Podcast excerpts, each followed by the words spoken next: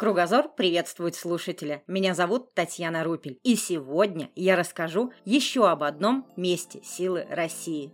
Но сперва хочу поблагодарить ребят, оформивших подписку на Кругозор во ВКонтакте. Спасибо огромное. Ваша поддержка очень-очень важна для развития подкаста и нашего творчества в целом. Специально для вас мы с Вероникой записали один выпуск подкаста для донов и уже готовим второй. А теперь вернемся к теме. Куда же сегодня привели меня поиски мест силы России? А привели они меня на Урал. Место под названием Аркаим. Поехали!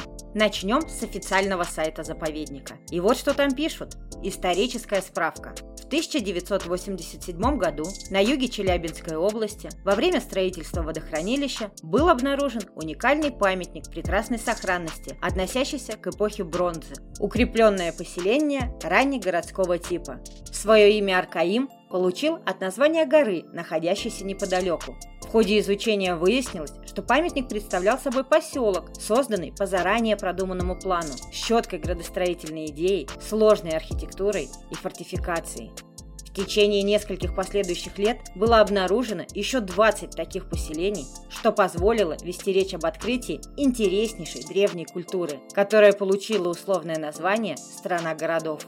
В науке эта археологическая культура называется аркаимско-синташтинской. Значимость открытия Аркаима и других укрепленных поселений этого типа является бесспорной, так как это дало совершенно новые данные о путях миграции индоевропейцев и позволило доказать, что 4000 лет назад в южноуральских степях существовала достаточно высокоразвитая культура. Аркаимцы занимались металлургией, металлообработкой, ткачеством и гончарством. Основу их хозяйства составляло скотоводство. Укрепленные поселения архаимской синташтинской культуры датируются рубежом 3-2 тысячелетий до нашей эры. На этом историческая справка заканчивается. И теперь мы имеем кое-какое представление об Аркаиме. А где же место силы? Вопрос напрашивается сам собой. А вот подумайте, могла ли находка столь древнего городища привлечь к себе внимание только археологов? М?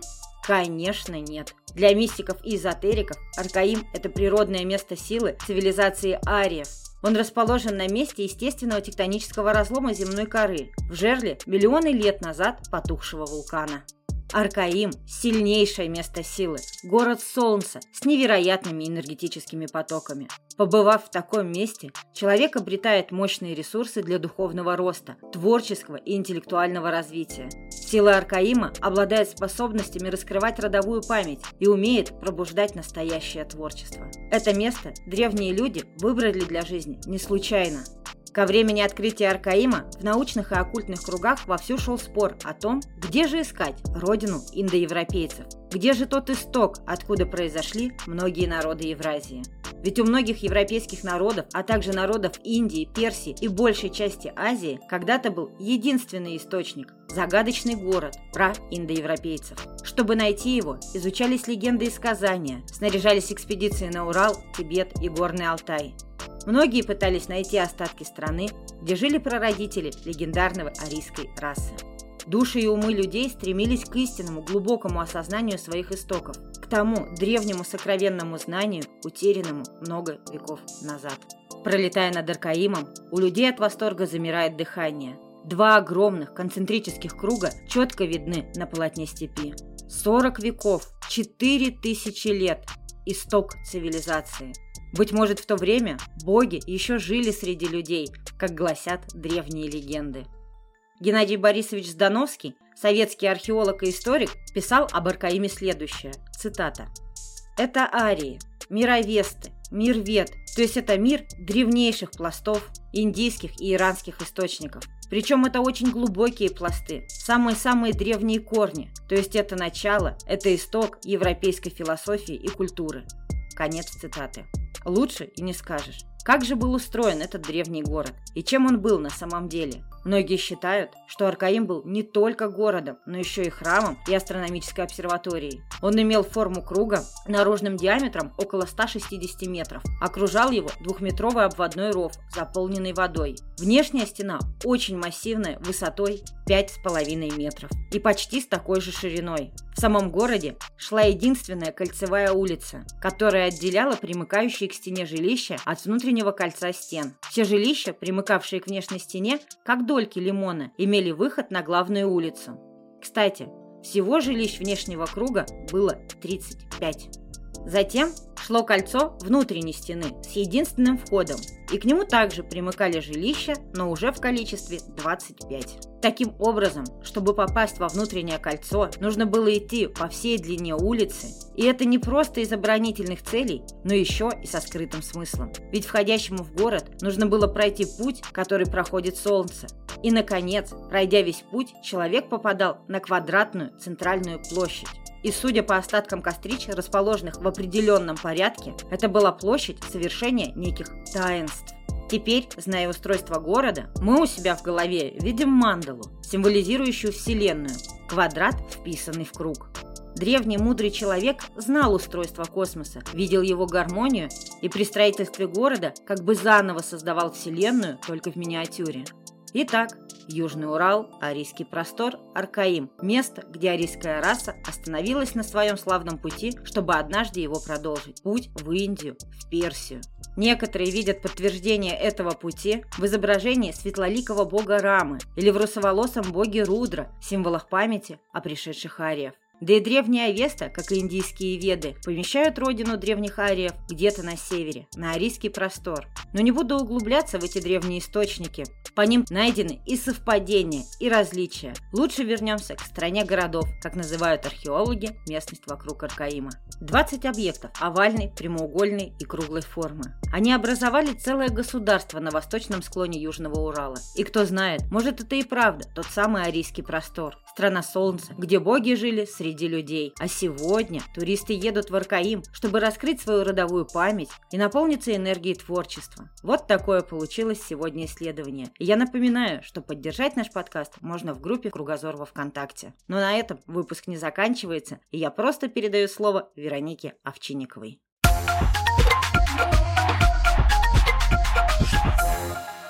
С вами Вероника Овчинникова, и сегодня я расскажу о йоге на природе, ведь за окном лето, а это отличная пора для систематических занятий йогой. В привычных залах летом порой становится как-то особенно тесно и душно. Так хочется больше солнышка и теплого свежего воздуха. Да эффективность от таких занятий несравненно выше. Многие часто удивляются, ну почему на свежем воздухе все получается лучше? Прогибы, наклоны вперед, стойка на голове или еще что-то подобное. Это совершенно другая практика. После занятий йогой на природе быстрее уходит депрессивное состояние, снимается стресс, и его последствия. Заметнее поднимается настроение, быстрее сжигаются лишние килограммы и подтягиваются мышцы, а также проходят боли в спине, возвращается подвижность суставов. Занятия йогой на природе вызывают желание дышать глубоко, медленно и с наслаждением, то есть как раз так, как и предполагается в древней йогической традиции. При таком дыхании кровь активнее обогащается кислородом, тело становится податливее и гибче,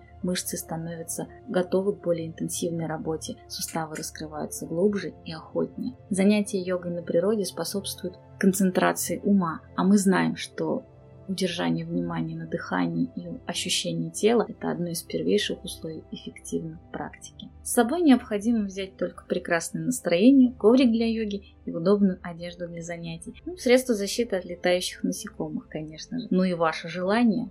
Йога дает нам энергию, радость, где бы мы ей ни занимались. Но когда мы сочетаем движение, дыхание и расслабление с чистым воздухом, ароматами трав и цветов, занятие превращается в настоящее наслаждение. Итак, сегодня я расскажу вам о занятиях йогой с деревом. Для начала выберите как можно более безлюдное и умиротворенное место. Это способствует вашему расслаблению, более вдумчивым и качественным практикам йоги. Затем выберите дерево с довольно широким стволом и желательно ровно растущее. Дело в том, что при выходе в некоторые асаны вам придется прижиматься к дереву спиной вплотную, вступаться к его стволу ногами. Разместитесь к выбранному растению таким образом, чтобы обеспечить себе на время тренировки живописный вдохновляющий вид. Хорошо, если ваше дерево растет на горном плато, или от него открывается чудесная панорама на озеро или море.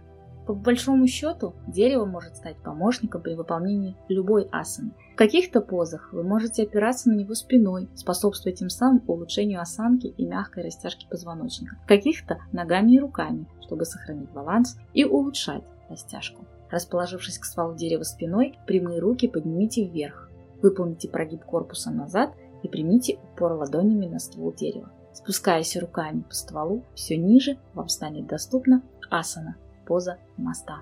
Даже позу собаки мордой вниз можно выполнять с помощью дерева, просто подняв одну прямую ногу вверх и приняв упор ее стопой на ствол. Попробуйте также опираться на ствол дерева стопами при выполнении различных вариантов саргвасаны, позы свечи. И, конечно же, приняв упор спиной на ствол дерева и заняв любую медитативную позу, приятно этой самой медитации предаться. Тем более, что на свежем воздухе, находясь в тесном контакте с живой природой, такие занятия принесут многократную пользу. Укрепят и тело, и дух, помогут расслабиться и напитаться жизненными силами. Возможность попробовать привычные асаны в несколько ином исполнении с применением ствола многолетнего растения поможет расти в своих практиках и откроет новые ощущения. Тем более, что предложенные нами позы вы можете дополнить теми, которые включаете в практику именно вы. Необходимо же придумать, как их выполнять и какое дерево приспособить, только усилит вашу мотивацию. На этом у меня все. С вами была Вероника Овчинникова. Будьте здоровы и счастливы.